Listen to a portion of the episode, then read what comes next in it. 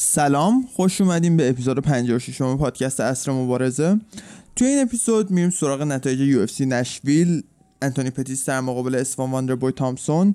و تو بخش دوم میریم خبرهای مهم این هفته از جمله مبارزه های اعلام شده واسه UFC 239 و بازنشستگی و جنجال های حول و حوش کانر مک‌گرگور رو بررسی می‌کنیم. و تو بخش سوم میریم و من پیش بینی هامو واسه UFC فیلادلفیا جاستین گیجی در مقابل ادسون باربوزا ارائه میدم. با ما باشید.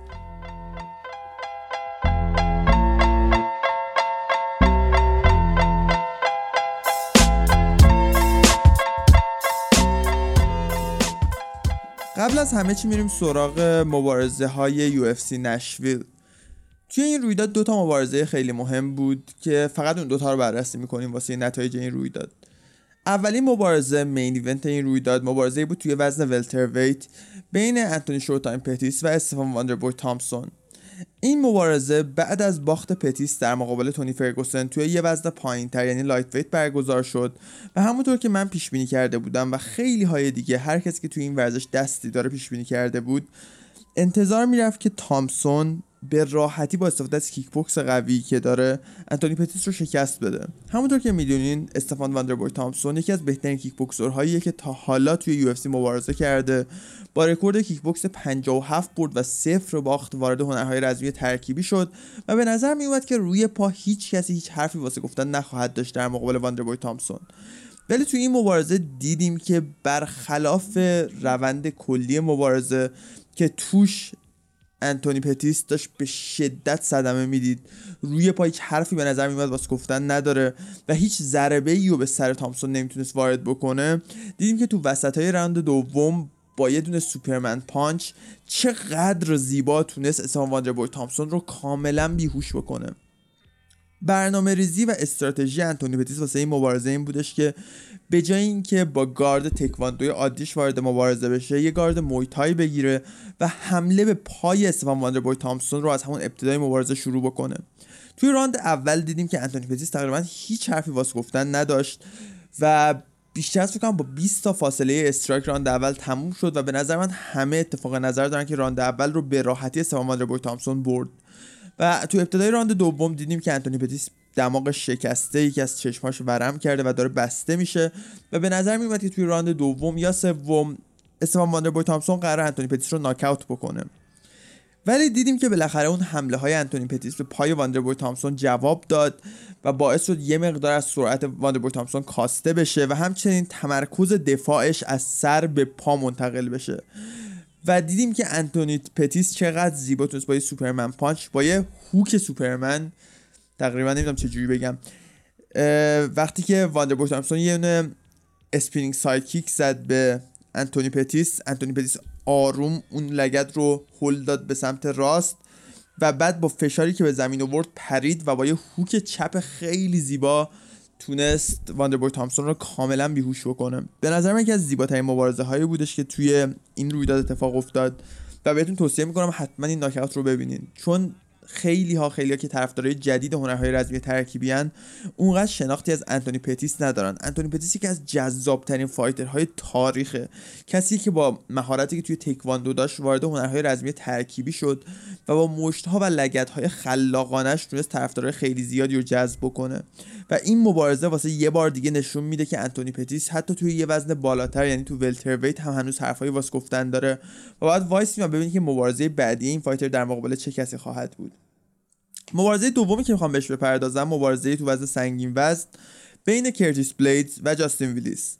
کرتیس بلیدز بعد از اون باخت بدی که در مقابل فرانسیس انگانو تجربه کرد وارد این مبارزه می‌شد و جاستین ویلیس بعد از اون برد زیبا در مقابل مارک هانت وارد این مبارزه شد. به نظر من از اول هم مشخص بود که کرتیس بلیدز به راحتی جاستین ویلیس رو شکست میده. من پیش بینی کرده بودم که کرتیس بلیدز با استفاده از کشتیش جاستین ویلیس رو به خاک می‌بره و اونجا کنترلش می‌کنه و دیدیم که پیش بینی من درست در اومد و در نهایت کرتیس تونست با استفاده از کشتی خیلی قوی که داره جاستین ویلیس رو در طول سه راند روی خاک کنترل بکنه و جاستین ویلیس هیچ حرفی واسه گفتن نداشت توی این مبارزه. بعید می‌دونم که حتی 10 تا مشت هم توی کل طول مبارزه انداخته باشه.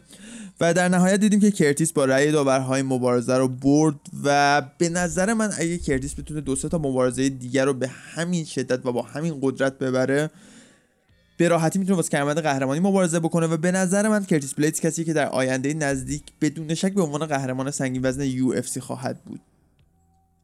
شمرده خواهد شد. به عنوان به به نظر من کرتیس بلیدز قهرمان UFC میشه توی چند وقت اخیر. توی سال 2019 یا 2020 به نظر من. بعد از اینکه دنیل کورمیر بازنشسته شد و اگه جان جونز نیاد یه وزن بالاتر به نظر من کرتیس بلیدز هیچ حریفی نداره توی اون وزن. و حتی اگه جان جونز هم یه وزن بیاد بالاتر و بخواد تو heavyweight مبارزه بکنه به نظر من کرتیس بلیدز یکی از سختترین مبارزه هاست واسه جان جونز. حالا بعد وایسیم ببینیم که چه اتفاقی میفته توی بخش دوم یعنی بخش خبرهای مهم این هفته به مبارزه بعدی جان جونز به تغییر وزن جان جونز به همه اینا می‌پردازیم. خب میریم سراغ بخش خبرهای مهم این هفته. میریم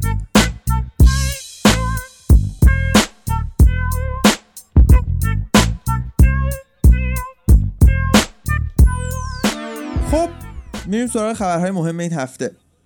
اولین خبر و مهمترین خبر بدون شک بازنشستگی معروفترین فایتر تاریخ کانر مگیرگره کانر هفته پیش توی توییتی اعلام کرد که از هنرهای رزمی ترکیبی به طور رسمی کنارگیری می‌کنه و دیگه قصد نداره که توی یو یا هیچ مؤسسه دیگه ای مبارزه بکنه. این خداحافظی به نظر من دوتا معنی می‌تونه داشته باشه. اولین معنی اینه که کانر بعد از اون دوتا باختی که در مقابل فلوید میودر و حبیب نورماگومدوف تجربه کرده دیگه انگیزه قدیمیش واسه مبارزه کردن رو نداره و با امنیت اقتصادی که داره دیگه دلیلی نمی‌بینه که به مغزش صدمه بزنه. و به خاطر همین تصمیم گرفته که از هنرهای رزمی ترکیبی کنارگیری بکنه و بیشتر ما از این به بعد به عنوان یه سلبریتی قرار درکش بکنیم اگه دلیل اصلی این باشه. ولی یه دلیل دومی وجود داره که به نظر من دلیل محتمل تریه دلیل منطقی تریه و اون اینه که این خداحافظی صرفا یه تاکتیکیه واسه قرارداد بستن با یو به نظر من مبارزه ای که واسه کانر در نظر گرفته بود یو یعنی مبارزه در مقابل کبوی سرونی اونقدر واسه کانر جذاب نبود و به نظر میاد اون پولی که می‌خواستن به کانر بدن واسه مبارزه کردن اونقدر پول زیادی نبوده و به نظر من این خداحافظی کانر صرفا یه تهدیدیه واسه اینکه یو بفهمه کانر اونقدر اجباری به مبارزه کردن نداره و پول بیشتری رو در اختیار کانر مک‌گرگور قرار بده. لازم به گفتنه که این دومین بازنشستگی کانر از هنرهای رزمی ترکیبیه. اولین بازنشستگی موقعی اتفاق افتاده بود که کانر تازه در مقابل نیت دیاز قرار گرفته بود و اولین باختش رو تو UFC تجربه کرده بود. بعد از UFC 196 تو سال 2015 فکر کنم. بعد از اون مبارزه کانر دوباره به توییتر اومد و اعلام کرد که به خاطر یه سری مشکلات شخصی می‌خواد کناره‌گیری کنه از هنرهای رزمی ترکیبی و اون موقع خیلی ها قبول کردن حرفشو ولی دیدیم که بعد از یه ماه خورده ای دوباره برگشت و دوباره در مقابل نیت دیاز قرار گرفت. حالا باید وایسیم و ببینیم که نتیجه این بازنشستگی و عواقبش واسه کانر مک‌گرگور چه چیزهایی خواهد بود. ولی من شک دارم که این بازنشستگی واقعی باشه و ما دیگه مبارزه از کانر مک‌گرگور توی UFC نبینیم. یه اتفاق دیگه ای که واسه کانر مک‌گرگور تو هفته گذشته افتاد. جنجال هایی بود که حول پرونده ای که تو ایرلند واسش به وجود اومده اتفاق افتاده. هفته گذشته نیویورک تایمز یکی از مشهورترین و پربیننده ترین روزنامه های دنیا یه مقاله رو چاپ کرد. مبتنی بر اینکه کانر مک‌گرگور درگیر توی یه پرونده تجاوز توی ایرلند. هنوز محکوم نشده کانر مک‌گرگور ولی به نظر میاد پاش یه جایی توی این پرونده گیر کرده. حالا معلوم نیست که یه کسی که بهش مربوطه توی این پرونده دستی داشته یا اینکه خودش حضور داشته توی اون محل یا اینکه خودش واقعا دستی داشته توی این تجاوز.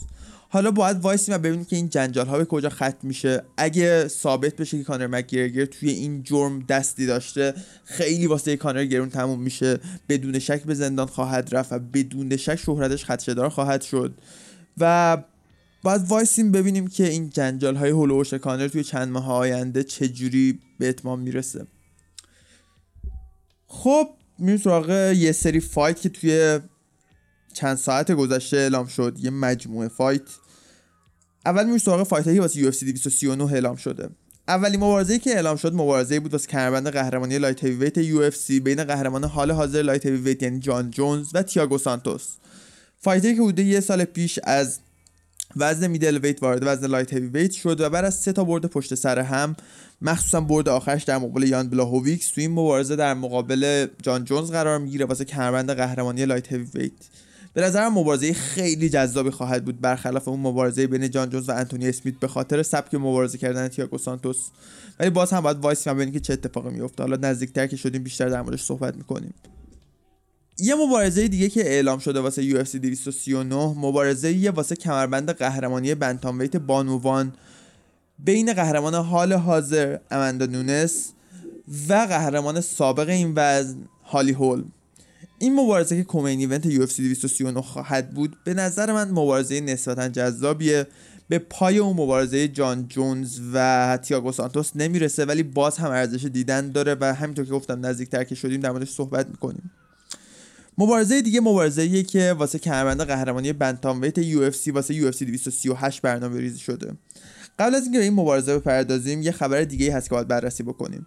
قهرمان حال حاضر bantamweight UFC یعنی تی جی دیلاشاو بعد از مبارزه‌ای که در مقابل هنری سهودو داشت توی وزن flyweight توی هفته گذشته اعلام شد که تست دوپینگش مثبت در اومده و در پی این تست مثبت دوپینگ دیدیم که تی جی دیلاشاو قهرمانیش و کمربندش رو واگذار کرد. و به نظر میاد یک سال قراره محروم باشه از مبارزه کردن و به خاطر اینکه دیگه اون قهر اون کمربند صاحبی نداره توی رده وزنی bantamweight یه مبارزه واسه UFC 238 برنامه ریزی شد بین مارلون مورایس رتبه اول وزن bantamweight و هنری سهودو قهرمان حال حاضر وزن flyweight و کسی که تو مبارزه آخرش تی جی دیلاشاو رو شکست داد توی وزن flyweight. این مبارزه که تو UFC 238 اتفاق میفته به نظر من مبارزه خیلی جذابیه. و بعد وایسیم و ببینیم که اگه هنری سهودو بتونه مارلون مورایس رو شکست بده و قهرمان bantamweight و flyweight UFC بشه آیا UFC رده وزنی flyweight رو اصلا نگه میداره یا اینکه کلا اون رده وزنی رو حذف می‌کنه؟ حالا باید وایسیم و ببینیم که چه اتفاقی میفته مبارزه های دیگه که اعلام شده یه مقدار سریعتر ازشون رد میشیم. مبارزه بین رافائل دوس آنجوس و کوین لی.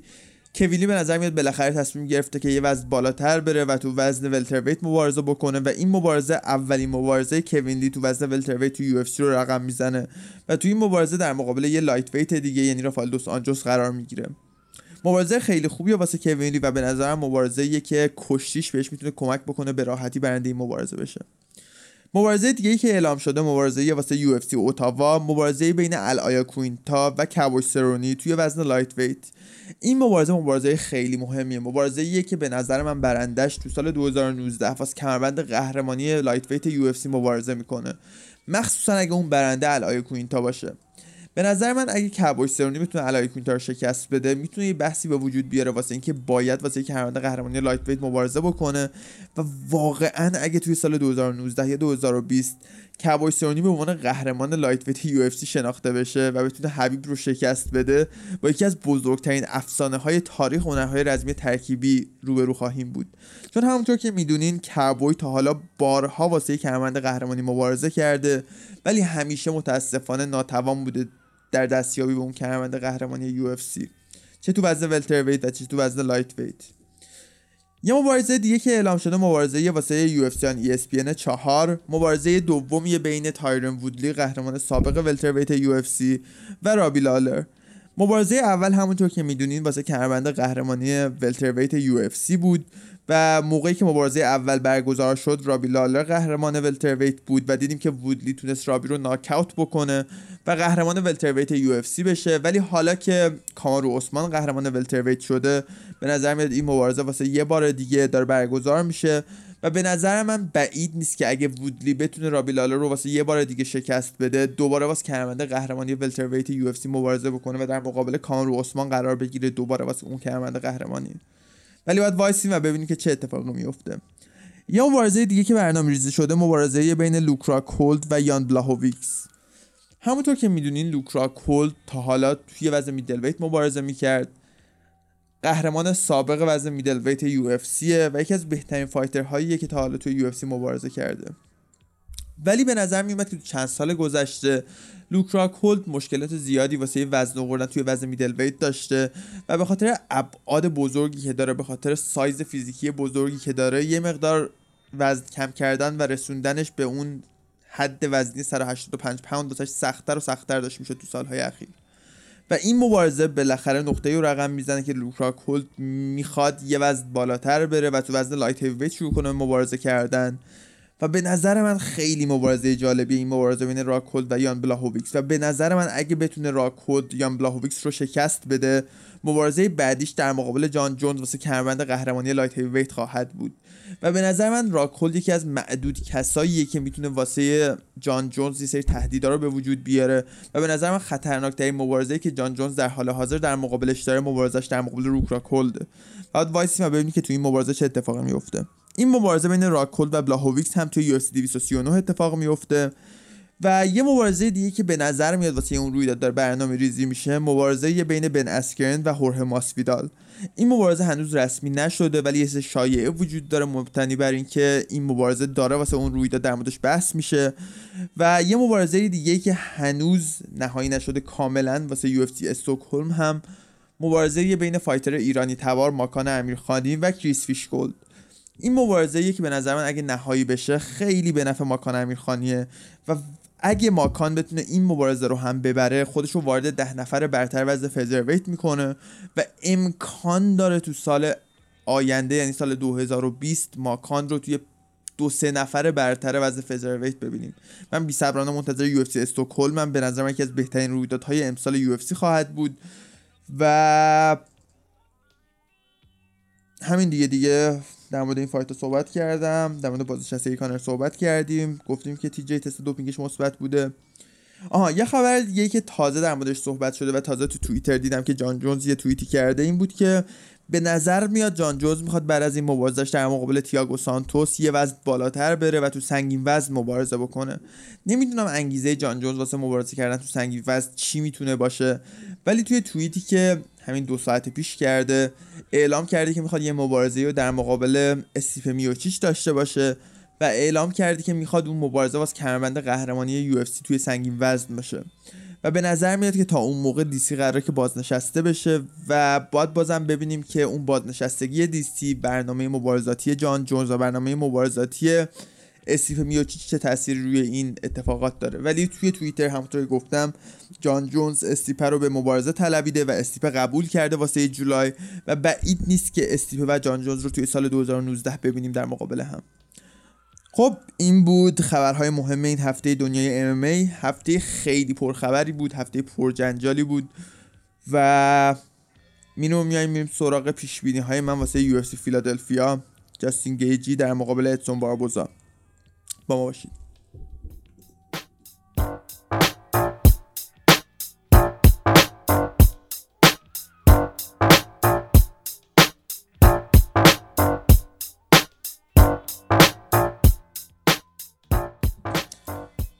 خب خب خب. بله میریم سراغ پیشبینی های من واسه UFC فیلادلفیا. این رویداد رویداد نسبتا خوبیه. هر رویدادی که جاستین گیجی توش مبارزه کنه بدون شک رویدادی که نباید از دستش داد. چون همونطور که می‌دونین الان از وقتی که جاستین گیجی وارد UFC شده همه بهترین مبارزه های سال جاستین گیجی توشون حضور داشته.